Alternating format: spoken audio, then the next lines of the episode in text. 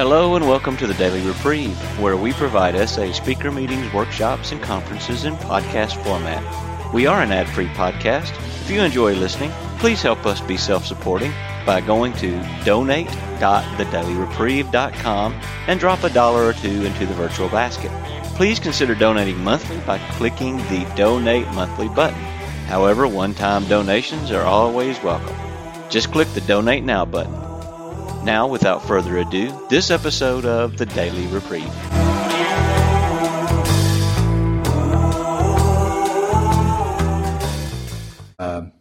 uh, turning it over to you for your questions about whatever you may have for people who've been around this program for a while, and uh, and uh, answer whatever questions you can. If you want to direct a question at one person in particular, or if you just want to throw it out to the group to answer, that's fine. You just uh, state your name, state your question, pick your victim, or throw it to the group. Is that good? Okay, here we go. Uh, my name's Farley. I'm a grateful recovering sexaholic. June 18th, 98, uh, day for which I'm never sufficiently grateful. Um, I just give you a, a, quick statement about my long-term sobriety. Um, it, I, I hit a number of plateaus in my sobriety where I felt like I was either running in place or drifting downhill. And I found a number of things that would keep me going. One is uh, the is is working with sponsees. Um, they're always reinvigorating of your program, causing you to to examine or, or, causing me to examine my my program and and where I'm at and what I need to do to continue to move ahead. Um, I I run step studies. Um, don't necessarily run them. I actually act as a resource for STEP studies so that uh, I can pass on and help people work through uh, the steps. The other thing I found is getting into service work. It's it's one of the things I do now because as as I move along in, in my sobriety, the need to give back to the fellowship becomes paramount. The uh, need to um, to do more for this fellowship wherever I can becomes paramount. And so for me, uh, for the last four years, I've been an alternate delegate for the Northwest region, and the last two years, I've been a delegate for the Northwest region. And uh, that has given me an amazing gift, an amazing amount of growth to work with people who also have the same need to to uh, be a part of at a deeper level. Um, and not want to take up too much time with my own voice, which I love to hear so much, I'll pass it over to the next guy to tell you about himself. Thanks, man. Hey, everybody, I'm Terry. I'm a lust addict and a sexaholic.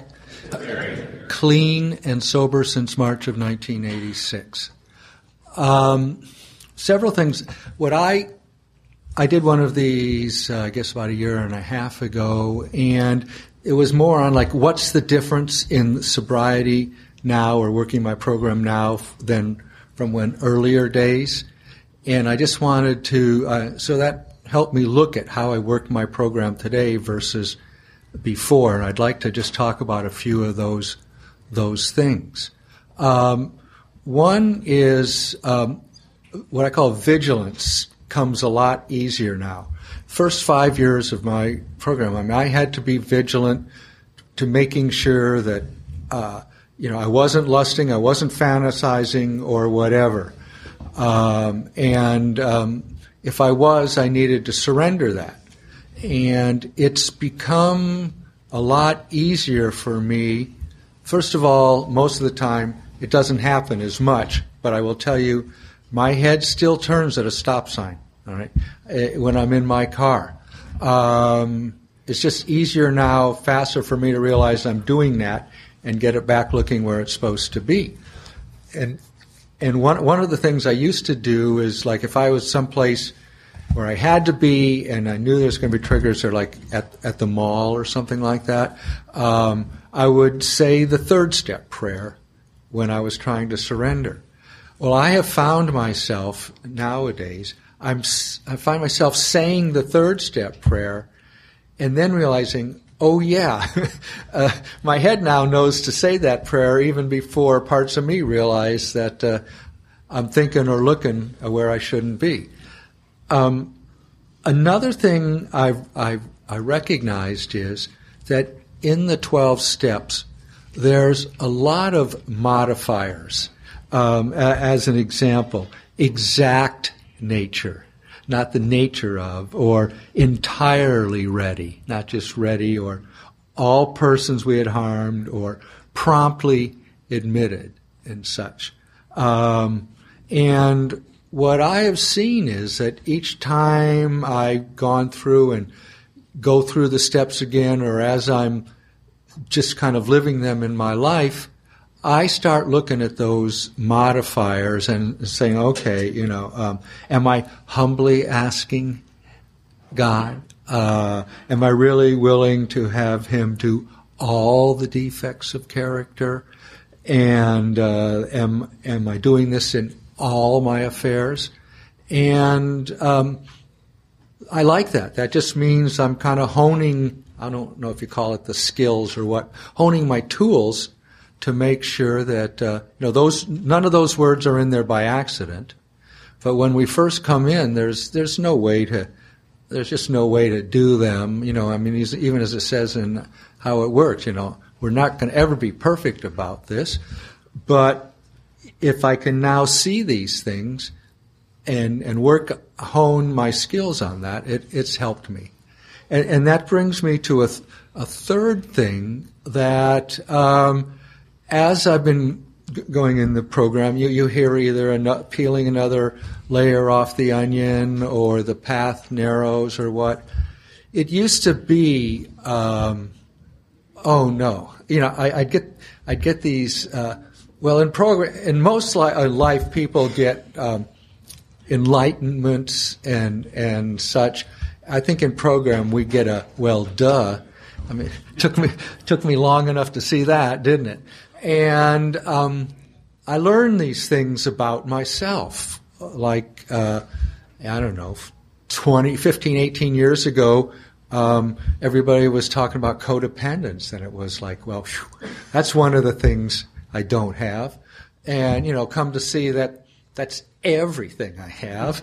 Uh, and so that's another thing to work on. And then you see, well, you know, oh God, I got fears about everything. Now, I don't know if fears are above or below the codependence or whatever, but as I'm moving along, I'm seeing that there's something else I need, that seems to lie below things and something else. And instead, I no longer say, oh no, something more I've got to work on. It's, oh wow, I get to work on this because what I found is as scary as these things were before to work on, I was always a better person afterwards, after going through whatever it took. So now I don't call it that the path narrows. I call it that the path gets more clear, and I can and I see, you know, that where I need to go, and um, that's a that's a blessing to me. Um, see. And um, oh, and one of the things that helps me too is working with sponsees, uh, fifth steps and such. Uh, some of you have heard my definition of a sponsor. Uh, sponsor someone who's got a lot of experience, strength, and hope in the program and wisdom, and uh, gives the sponsee advice, and then if that works, they try it. And and uh, I, I tell my sponsees sometimes that's what's happening. You try this and let me know how it's working, and I'll work it.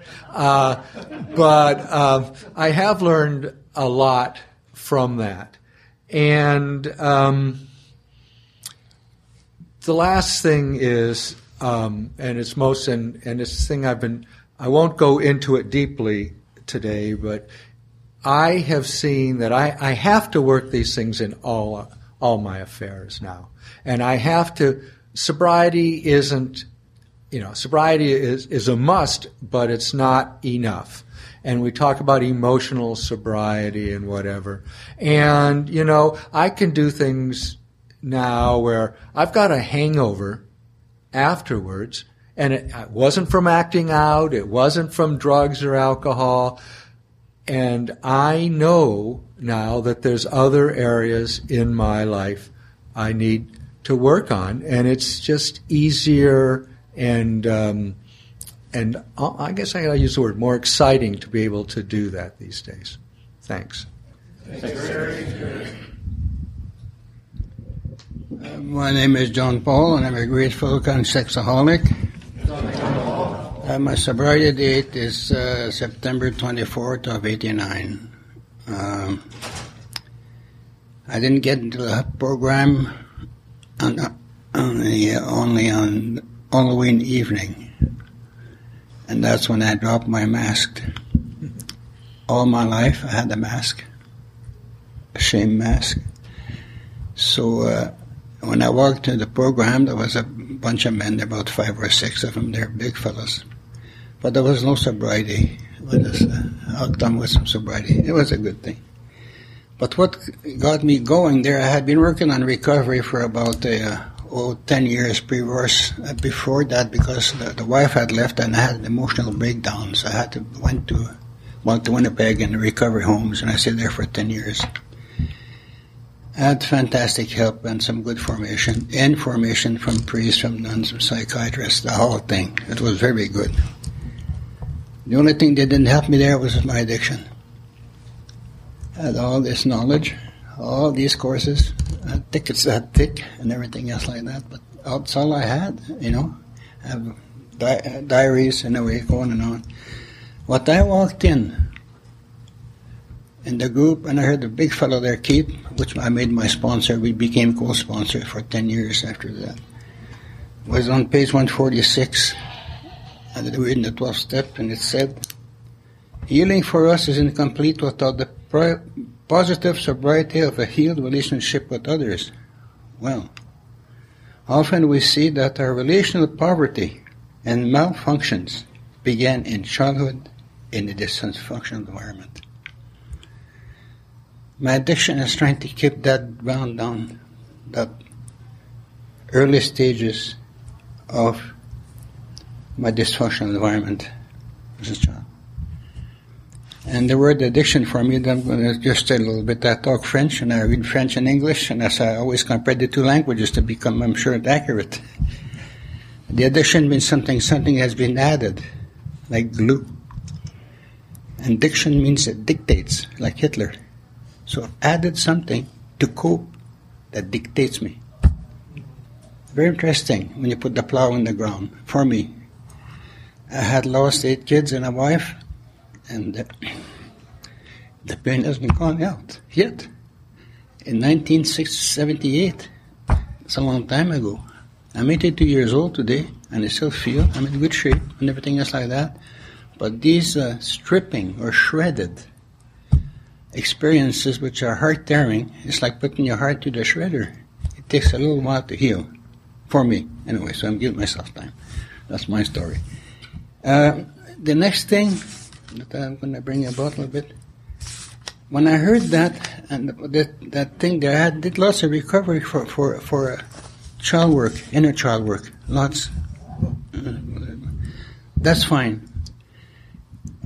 But as long as I would masturbate, I could. I, I was a con with sex, you know. Call me the trapper. Was very good with women. I was very good with my mom, so I could be extremely good with any woman and treat her and pat her on the back without even in thinking of making sex. I would just soft soap myself and certain uh, good seduction talk and charming and everything else like that. Just so later on, hoping I would get connected. And Roy here has a little phrase in here. It's called "connect with me make me whole." I wanted to connect with somebody to become complete. I felt incomplete. Anyway. Uh, I don't want to go too long here, just a couple of minutes. When I come in 12 step program, a word hit me here. The word that in, in, step four. It's it's a key word in step four, and I, I like the, the little book. I don't I can't read too long, too far. I've got the patience. I forget what I started to read. This is I like it short. and the 12, the 12 by 12 is very right to the point. Like, you know, I'm abrupt and short and fast. I don't got no time to drag around. I went in there and I heard the word instincts gone astray. And I had taken enough formation and stuff like that to know what does the instinct means. What is that an instinct? It was, I was taught as a good Catholic that instincts were the animal in me. Well, my animal happens to be to be a sex drive. The second most instinct in me, the strong, the strongest one is survival. That's why I eat a lot and I five and five. but the but the strongest is recreating. Next one is recreate. It's an instinct. And I look at instinct, I look in computer when it says you can't find a definition to instinct. Nobody can write it. Psychologists I looked in that. I did some study.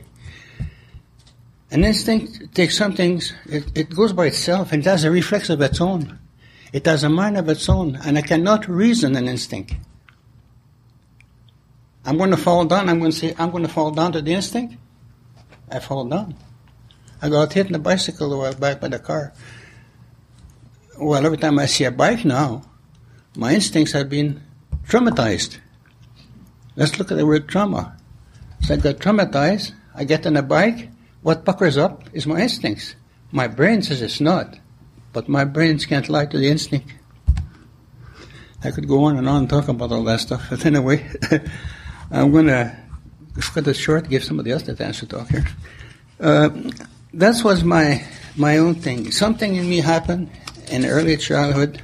I had a very, I could tell you those story. And my mom tried to abort me, and we said, "Go, let's all, let's in there."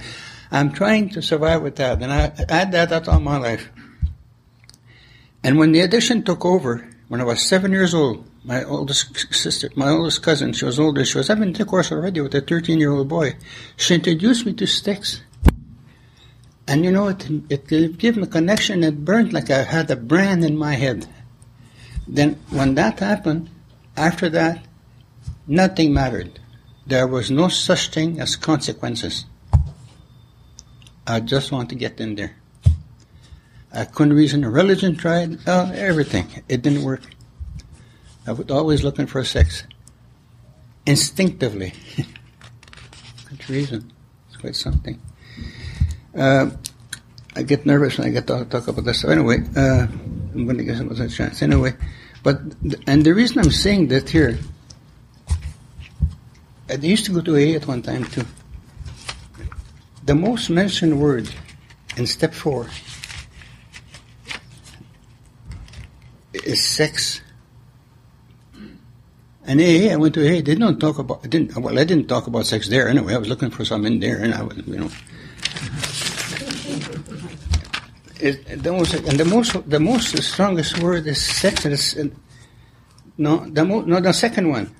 The first, the biggest, most word mentioned step forward, the 12 by 12 with the head woman from the, the uh, AA to me, get that out of the book, she said, at home. Okay, I read. It mentions 17 times instincts in step, in, in, in, 17 times in step 4. The second one is, is sex. Alcohol is eight times after that. So the, the, the, the key to drinking or to anything else is a, is an instinct on a stray. So I sure found out in a hurry anyway, so. Uh, before I'm going to go, go, go back a little bit here and give There's another thing that bugs me a little bit. I'm going to bring it out here. Uh, just a second here. I know Roy, you know. I knew Roy very well. And he used to phone me all the time for stuff like that.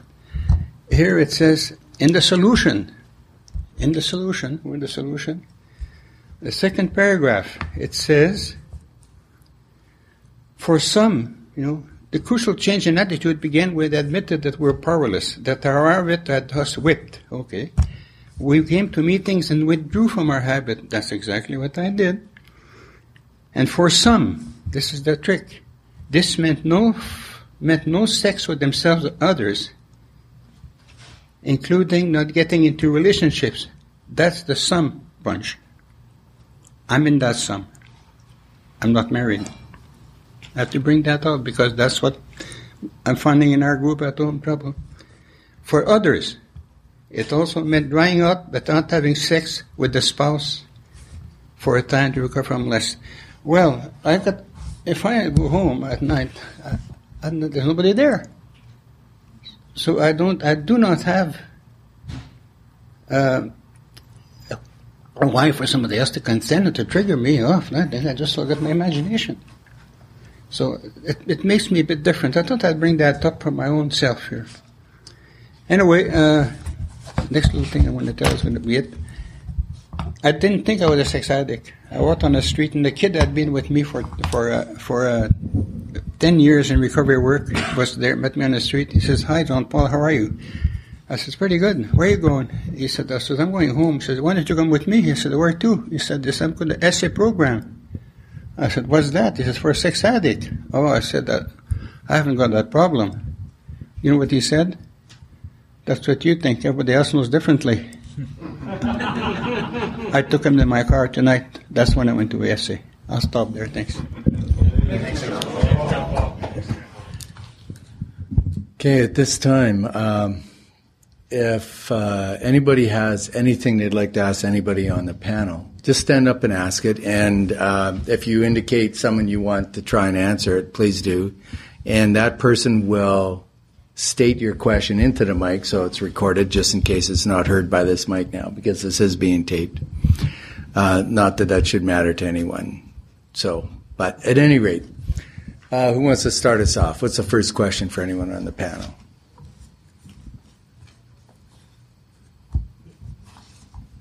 Just put up your hand and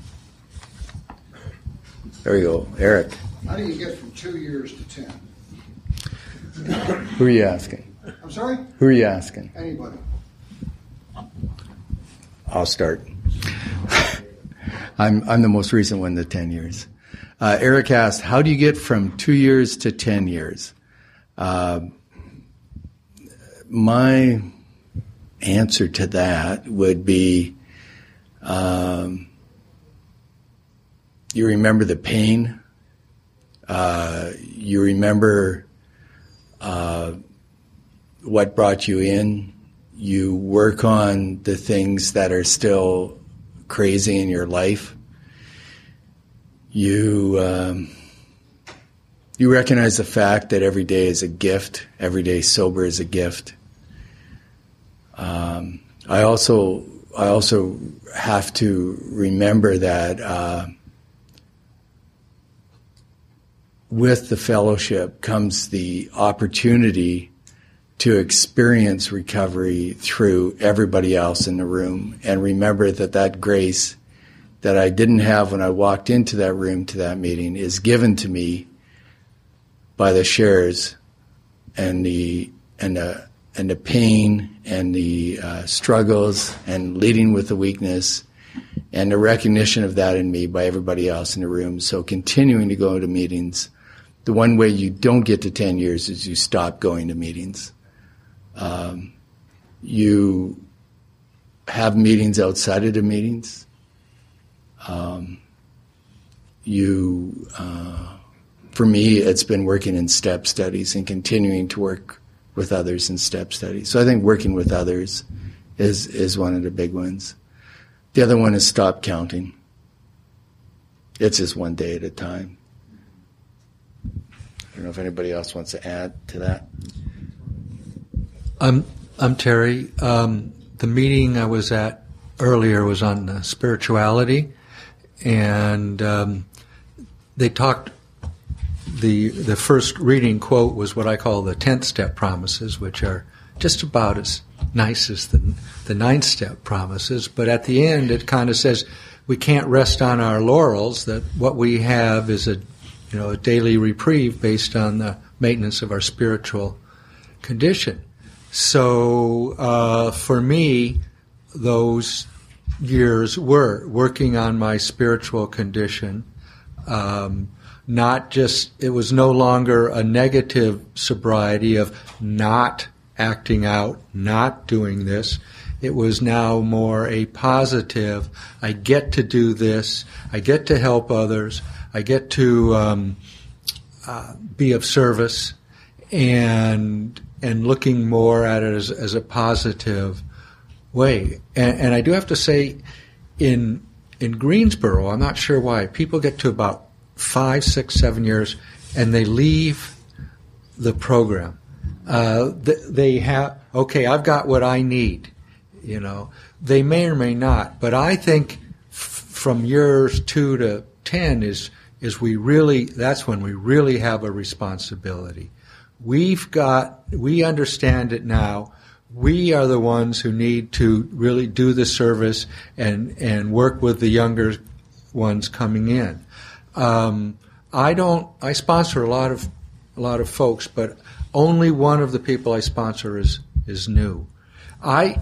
It's been too long for me since I've been there where they are. And I don't think that they can relate to me as well as they could relate to someone who's got two, three, or four years of sobriety. So I think that we have a responsibility there in those years to help others, and helping others will always keep us sober. Anything to add, John Paul? My name is John Paul. I'm a talk sexaholic. The question is. Uh, how can you last from two years to ten years? Or what was the question again? How do you get there? How do you get there from two years to ten years? Okay. One of the things that I find weak, I found weak in our group, is the uh, intensity or the volume or the validation are trying to put quite a bit of accent on the celebration. We get the 30 day chip, there should be a big celebration. 60 day chip, a year cake, should be celebration. Big celebration. We celebrate Christmas, birthdays, and everything else. Once you, a person gets some sobriety, that should be make a big runa grogo. So you get validated. If I don't and I fall back on my secrets, I go back exactly what I did when I was a little boy start to touch myself, and it doesn't take very long, I slip. That's my physical experience. Thanks, I'm Ben. I'm a sexaholic. Uh, I had a question about, uh, you know, trying to discern the difference between healthy physical attraction to, to my wife and and lust, and was wondering if if any of y'all have some insight in that. uh, Farley sexaholic. Um, that still uh, can be a struggle. Um, I I think I want to relate it to the fact that um, I, I have an affection for for a lot of women uh, that I meet. Uh, on a friendly basis. I I become friends with them.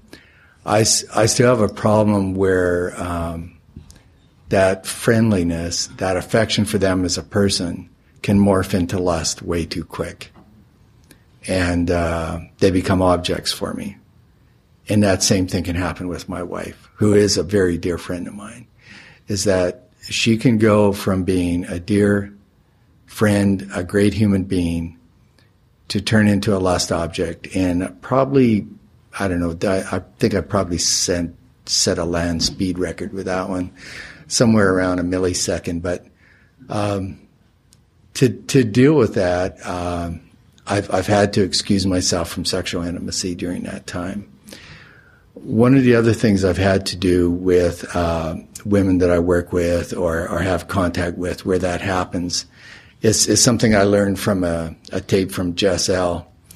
Uh, it talks about uh, anytime lust is is trying to get in, uh, you know, you can pray longer than you can, you then then lust can knock at the door was a statement, and so what I did is I, I started to just pray whenever that happened, try and pray this lust object back to human. Early in my sobriety, it took a long time, but um, I I used to do Tai Chi. I don't know if any of, any of you know what that was, and I I actually taught it for a while. And I had this young gal in my class who, uh, when you're doing a, a, a, Tai Chi set, it takes about half an hour. You just I got all these slow movements, right? And and she uh, and she caught my eye right away when I first turned around. And she's a lovely young girl. I I just absolutely loved her, and I turned her into an object. Right? You know, I saw something that I just just triggered me, and I turned her into an object. And here I am, you know, trying to trying to zen out in this tai chi, and and all I'm doing is is wrapped around lust. And so, what what the hell am I going to do? Well, what have I been taught? I prayed and I prayed and I prayed for every, you know, all the things that she needed, all the happiness that she needed in the world, and to recognize that I wasn't it that was going to give her that happiness. And I continued to pray and pray for her. And, and a very interesting thing happened. And I bring this specific incident up because this took a long time. Like this was like 12, 15 minutes it was going on. And then all of a sudden there was a physical shift in, in my vision and she became a person again. And it shocked me that I could turn a less object human again. So I've practiced that and where I can pray a person human again. And it takes practice. It, it, for me, it really did because I, how do you turn an object into a human being again? But I, I've practiced that continually when that comes up with my wife or anyone else is I pray for them until they become a human being in my in my eyes again, where they're not an object, they're a human being, and I feel their humanness again. And uh, yeah, I uh, it's it's a practice I have to maintain. Thanks.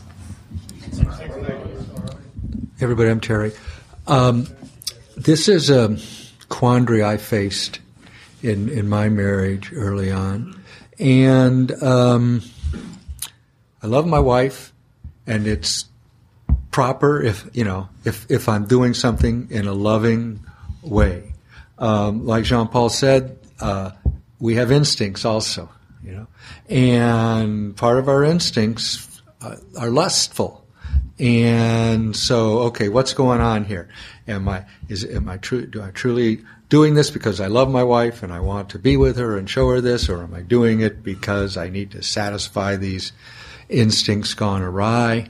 Um, and um, I was driving myself crazy because you know that was in my head uh, when when I was at, with my wife sometimes, and and so I wasn't really there.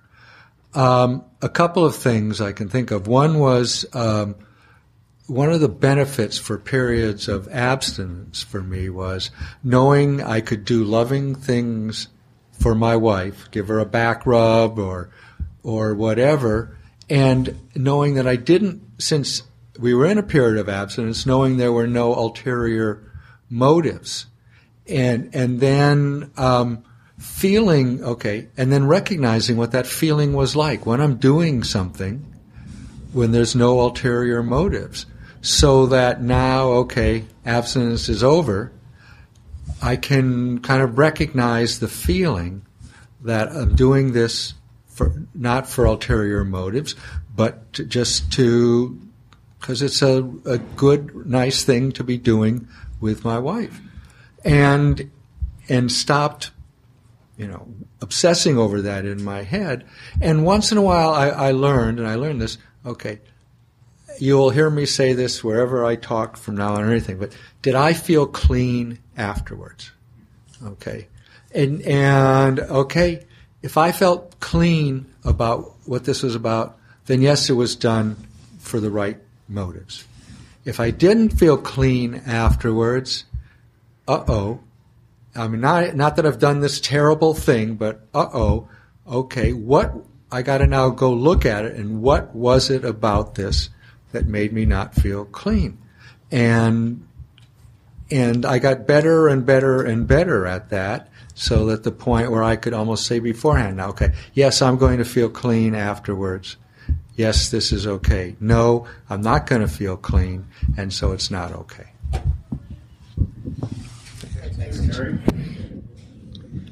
My name is John Paul. I'm a grateful recovering sexaholic.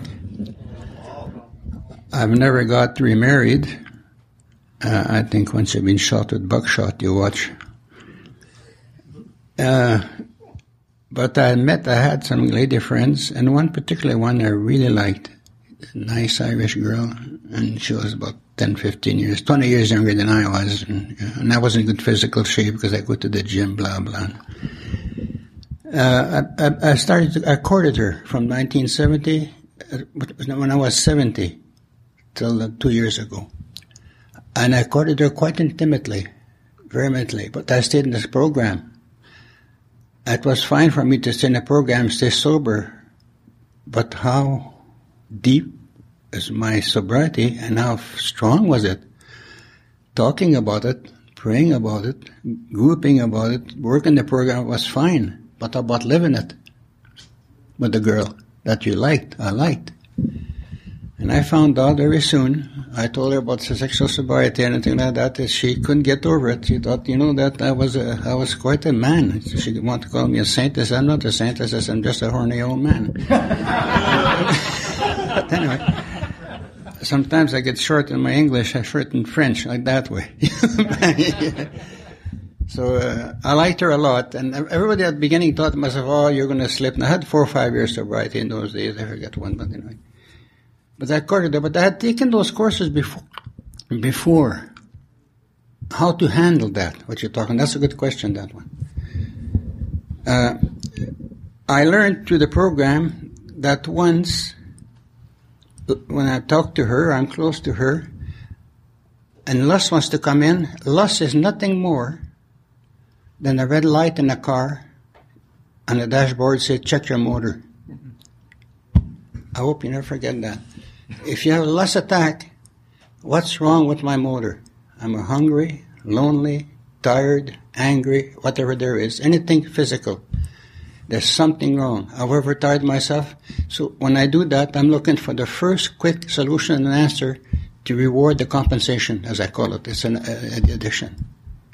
The instinct takes over, eh? It wants to have sex right away. It has no patience. So how I do that? I did that with her. As Rosemary says, we're gonna, I'm gonna train you. So we took some courses psychology together. It was very nice. I got quite close to that lady. She didn't want to marry me though. I was too old. I still okay. Eh. but I, I stayed with her, not in the same house, but I used to come to my house and we used to hug and everything. I had learned in recovery work that the sex drive can be diminished if you hold together with clothes on for an hour to an hour and a quarter. It will go away. Guarantee. It did for me.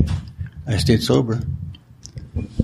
It works if you hold and hold the person. It's the body that has a need. Something's going on in your body, a need that's, that's called the unconscious, whatever you want to call it, that has a craving to be satiated or quenched. So that's what I learned. And it worked with me. Anyway, uh, I think I'll stop there. Thanks,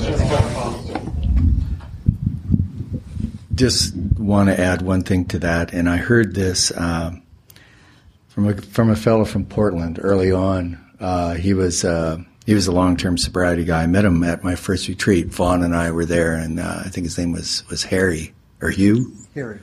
One one of those two guys. I forget which one it was, but uh, he said that uh, he went for massages, and uh, it was part of his uh, treatment modality because of his lack of touch as a child. And uh, I go for a massage every two weeks, and uh, she's not giving me a light little relaxation massage. She uses elbows and fists and she digs in around muscles and, and it's painful, but there, there's something about that kind of non-sexual touch that I, I, I require. Uh, and, and it is something that helps. I just wanted to add that.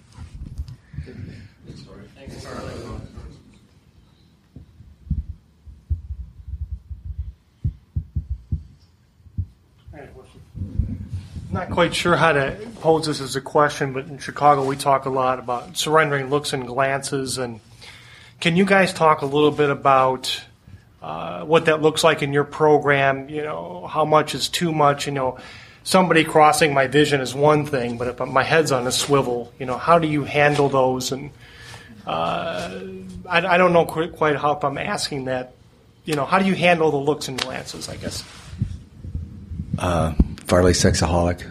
My answer is going to be really, really short. Um, the best version of it I heard was at the Chicago convention last year, where uh, I don't remember if I was chairing or not, but this uh, this fella was sharing, and uh, he said he he was uh, like sober three months or four months or something. I can't remember, and he was walking with Harvey A. Uh, through the hallways, and they were walking and they're talking, and this woman came around the corner, just just walked around the corner, and Harvey asked him, "Have you surrendered her yet?" And he. he wasn't even sure he saw her yet. So that's what you do. Everybody, Terry Lustatic. Um, as I, as um, I've stated before, it's an instinct in me to look. I have ADD, which I'm not going to blame, but also anything that moves, my head just kind of goes to it. Um, and I, and I may find myself, as I say, I, I find myself looking at something. I don't remember, I don't remember consciously saying, doing that. For me, the victory is not in not looking. The victory is that I have to immediately, at that point, surrender it. You know, some programs have a three second rule or a ten second rule. I have a three one thousandth of a second rule. Okay? That's, that's what I give myself. If it's anything more than that, I'm lusting and there's no doubt.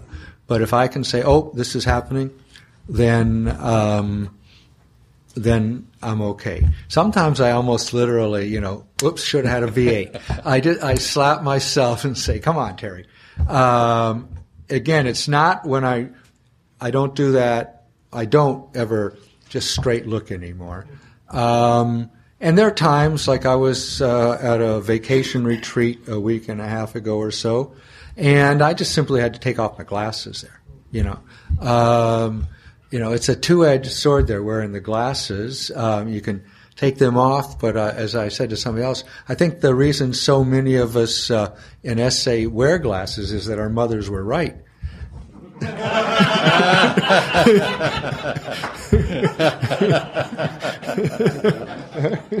um, but um, so yeah, and I don't get down. I do not get down on myself for that. I I would get down on myself if I said, "Well, let me just make sure it's something I shouldn't look at," or something like that.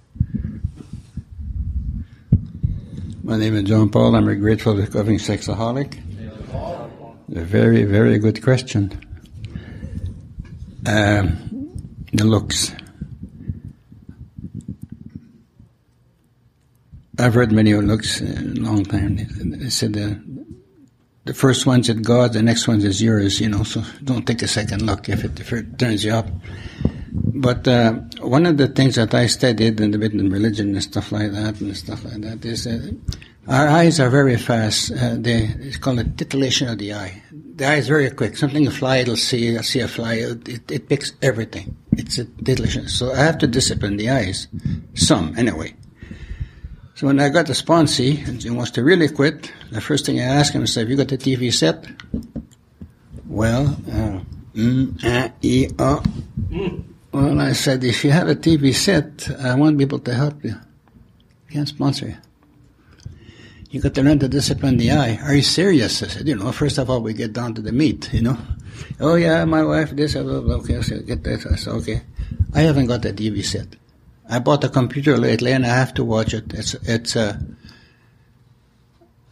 I bought it for the information because I'm not, I'm not educated. I want to learn something. Wikipedia and all those places, you know, I want to get ahead a bit up there. Anyway, uh, some people can watch TV. I know lots of people. My kids got TV and all kind of hockey and the whole thing, but I can't. To make a story short, I'll, after that I'll jump and I'll quit. My wife left me over the TV set the TV was going all day long at home. I had seven kids living there, and there was all kinds of stuff on that CBC. was trying to put some kind of colored porno thing, stuff like that. So I said to her, I said, you got to shut that damn thing off for Shirley. I said, because this, the kids are too little. I said, they're just seven years old. They can't look at that stuff, you know. Well, they got to learn sooner or later. I went downstairs after I lost my temper. I grabbed a 10 pound sledgehammer and I went up there and smashed it to pieces. So they, they call me T- GP, the TV repairman. so I went off and I went to see uh, Robert Bly in Seattle here, about the men's group, and he says, I would like to shake the man, the hand of a man who smashed up a TV, if there is one in the world. I said, well, I got up and got there and shook him his hand. He, he can believe it. I says, I did. It's probably wrong. I'm not agreeing. I don't say there's a thing. But till this day, my sons and everything are very vigilant with their TV program with their children. It, it's a wrong message. I'm not. Uh, and, okay, I'll do it to my story now. Uh, I started to have cataracts. You know, I couldn't see so good because I prayed to the Lord to heal me from lust addiction. So he, sent some cataracts. so, so I decided to go and see the the specialist and he happens to be an English sarcastic guy, and he's very short. Uh, I didn't like that guy too well, but he said, he said, why do you? He said, why do you want to get get cataracts for anyway? I said, well, I told him the story. He says, uh, I prayed to the Lord to relieve me from lust, and he says, and he gave me cataracts. He says, you must be out of your head. you want to miss the? He said, you want to miss the pleasures of life? Oh well, not pleasures for me; they're trouble. But anyway, I got my cataracts removed now, and uh, and Les wants to come in a bit. But then I walk on the floor and I look at the tile and the cement. I'm going to pass. Thanks, Sean. What uh, could you share with us what you do on a daily basis for your recovery? What every day? What's your program? What do you do? I get to start again. Um, Farley Sexaholic. Um, what do I do every day? Um, I have CDs in my vehicle for my 25 minute drive to work. Um, when I, well, let's start when I get up. When I first get up, uh, I have my first meeting of the day at 6:30 a.m. So you know, for some people, they don't even think about getting up by that time. But for me, I get up about five o'clock. I sit quietly. Uh, sometimes I, I, review the day before at that time. I, I, I find it just kind of helps me wake up and focus on the fact that uh, I have I have to get right. Uh, for some people, I know before they even get out of bed, you know, they're on their knees and, and asking for help. For me, uh, my wife's a pretty light sleeper, so I sneak out of bed and I go downstairs. I sit on the couch get a little quiet time, get a little straight, get a little straight with God, ask for some help that day, and uh, get about looking at uh, some of the um, reports I have to look at before I end up at work, and grab a quick whatever out of the fridge, get in my vehicle, and go. So un- unfortunately, I kind of have a quick start to the day. Um, once once I get to work, everything just kind of starts happening. But for me, it's a matter of how do I stay in recovery during that busy day. Um, one of, one of the most important things for me is this little BlackBerry here. I have a number of sponsees who um, who know that you know they're probably not going to get me if they just make a call. So the amount of texting that goes on with this thing is is amazing from sponsees. I a number of us have Blackberries, and if if I get a message that comes in red, I have a number of guys pin number, which means that when the message comes in from another BlackBerry, it comes in red. I have a Dropbox where we. Well, I, I don't know if I want this recorded or not because the copyright police will come after me, but there's a lot of SA literature that I have in that Dropbox that I can access at any time, pull out and read all that SA literature. It's with me all the time. It's always available to me. Uh, so if anything comes up where I'm feeling a little disturbed, I need to read anything, I've got all of the uh, conference approved literature on there. Um, I do at least two meetings a week, uh, one meeting, another fellowship. I uh, I have the gift of many sponsees who who bother me quite often. Um, I uh, I have a sponsor who who uh, has many years in the program and uh, and gives me good direction, which I follow. I I have taken to doing a couple other things. One is reviewing my sobriety contract um, on a weekly basis to make sure that I am complying and seeing if there's anything I have to need or change. Um, I'm involved with two step studies now, uh, one of my own, and well, there's actually two going on, so I guess it's three. Uh, in in keeping the steps current in my life, and I think that's one of the biggest things for me is just recognizing that the steps is an everyday thing for me, and staying plugged into the steps that way. Um, and then, of course, just following all the suggestions that SA has for dealing with my character defects on a daily basis, which is is really what I have to do. That's that's the biggest part of my program these days is recognizing that my character defects drove my lust. I've identified them. I've tried to surrender them. Uh, God hasn't taken them all away, so uh, I go through the identification process of identifying which character defect is active because sometimes I can't see it, surrendering it and turning it over, um, and and learning from it. Um, yeah, I I think we're short on time, so I'll see what else everybody else wants to add to that.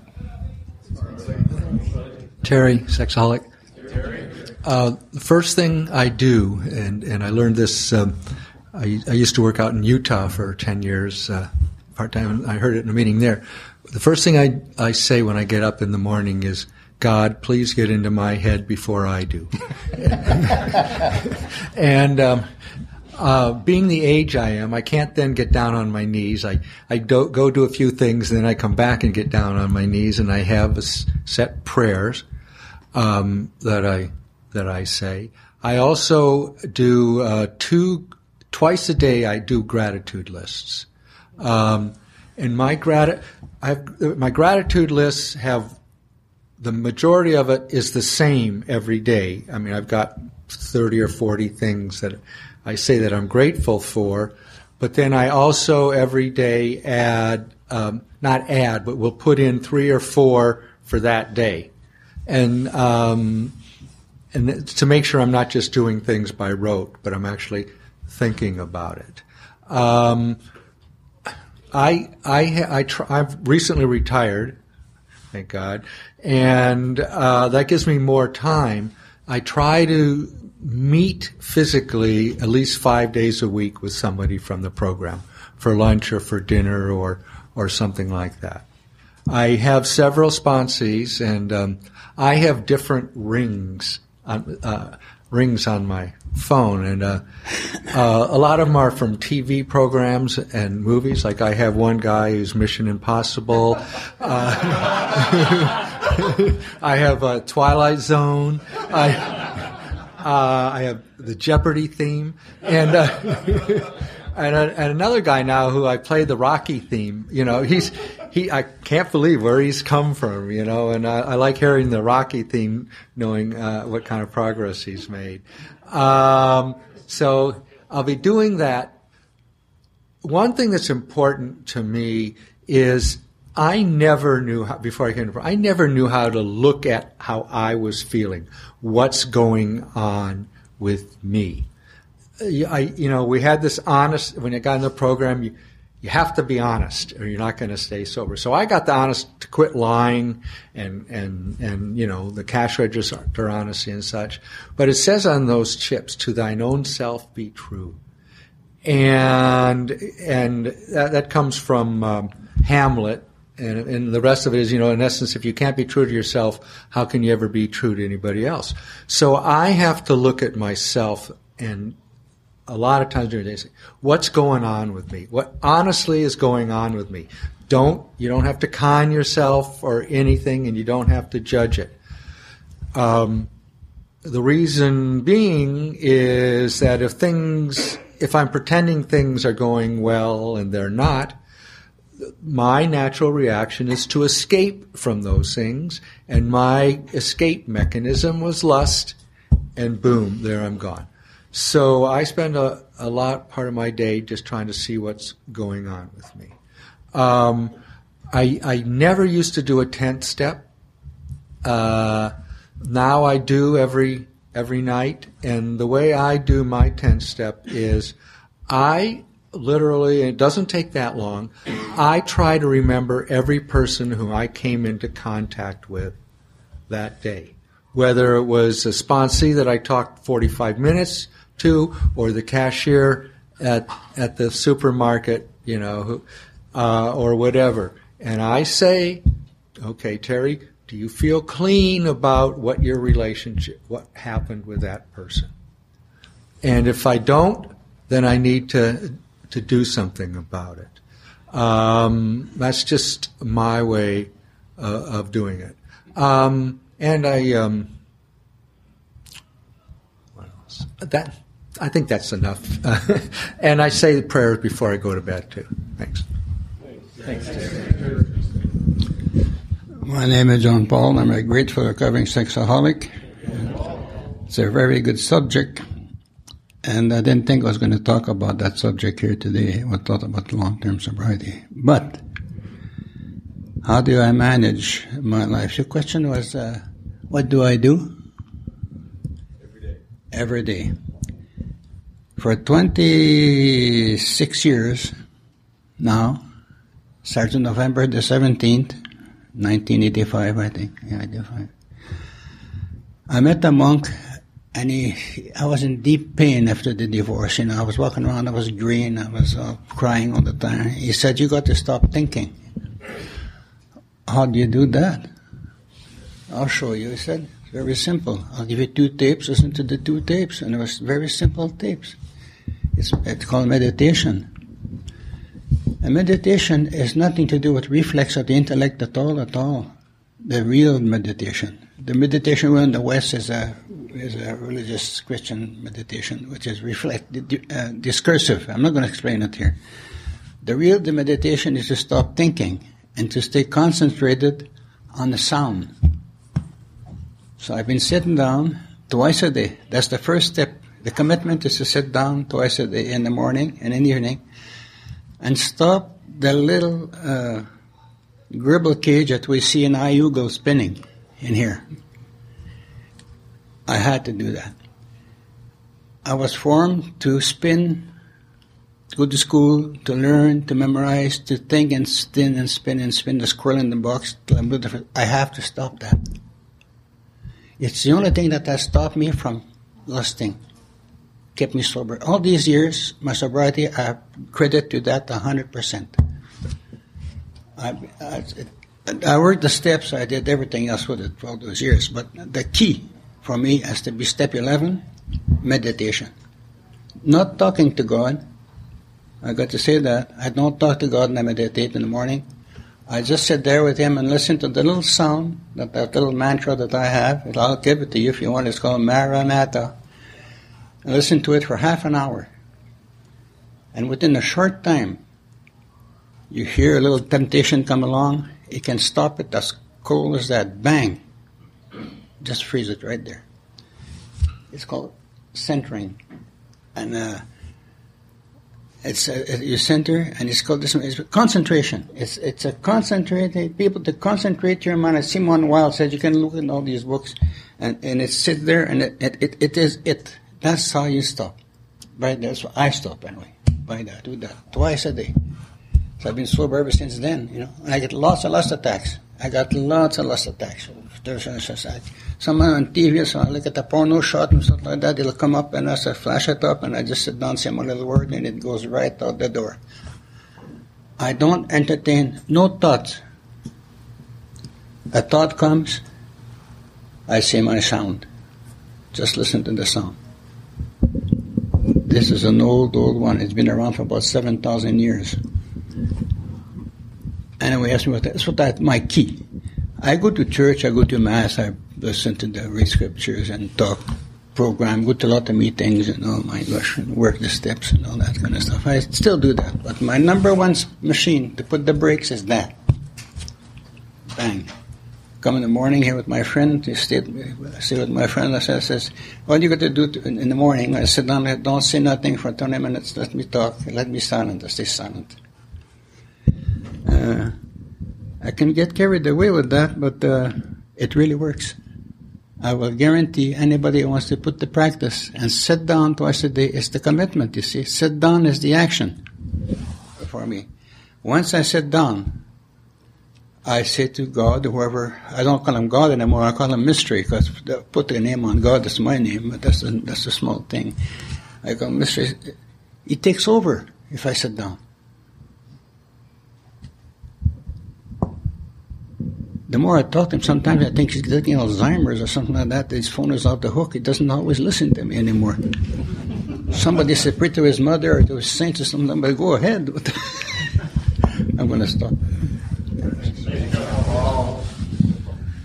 Thanks, John Paul. And uh, uh, I can't wait till I retire and have all that time put all those ringtones in my phone, too. and uh, Jean Paul, I hope you have an extra room in your house. I'll come and learn to meditate a little bit, too. Uh, sounds good. Just sit down and shut up. Yeah, it's hard to do. At any rate, uh, our time is over for, for this session. I want to thank you all for coming. I, I, hope something you've heard you can use when you take it away from here. Uh, and, and, I wish you well in your journey uh, for, for your recovery from this, this disease, uh, which uh, one of the things some of us old timers have started to look at this gift.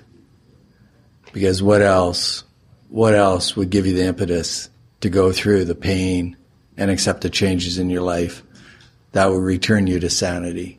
What else can cause that? I don't know.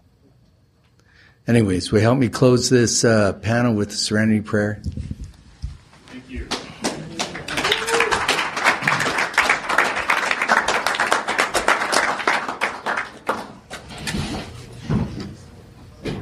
Anywhere's fine. Way to go.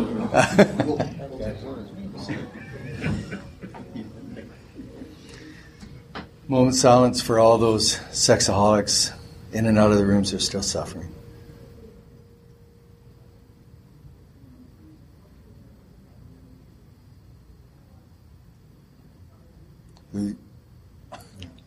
Serenity prayer.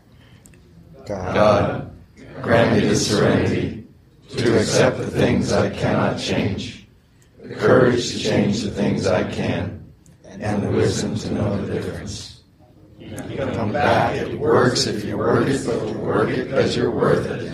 And it's very good. Marlon, thank you so much. That was awesome. Yeah, I enjoyed it. Thank you. Thanks, guys. Praying back to you. That was great stuff. Really appreciate it. You're welcome. Thank you very much. You're welcome. Here we go. Thanks, Terry. That was great. Thanks for I knew I had the power. it's really helpful. You're guys do, you know, kind of on the right. I would like to thank you for listening to this episode of the Daily Reprieve, the best source for experience, strength, and hope for SA members. Please subscribe to this podcast to be alerted of new episodes.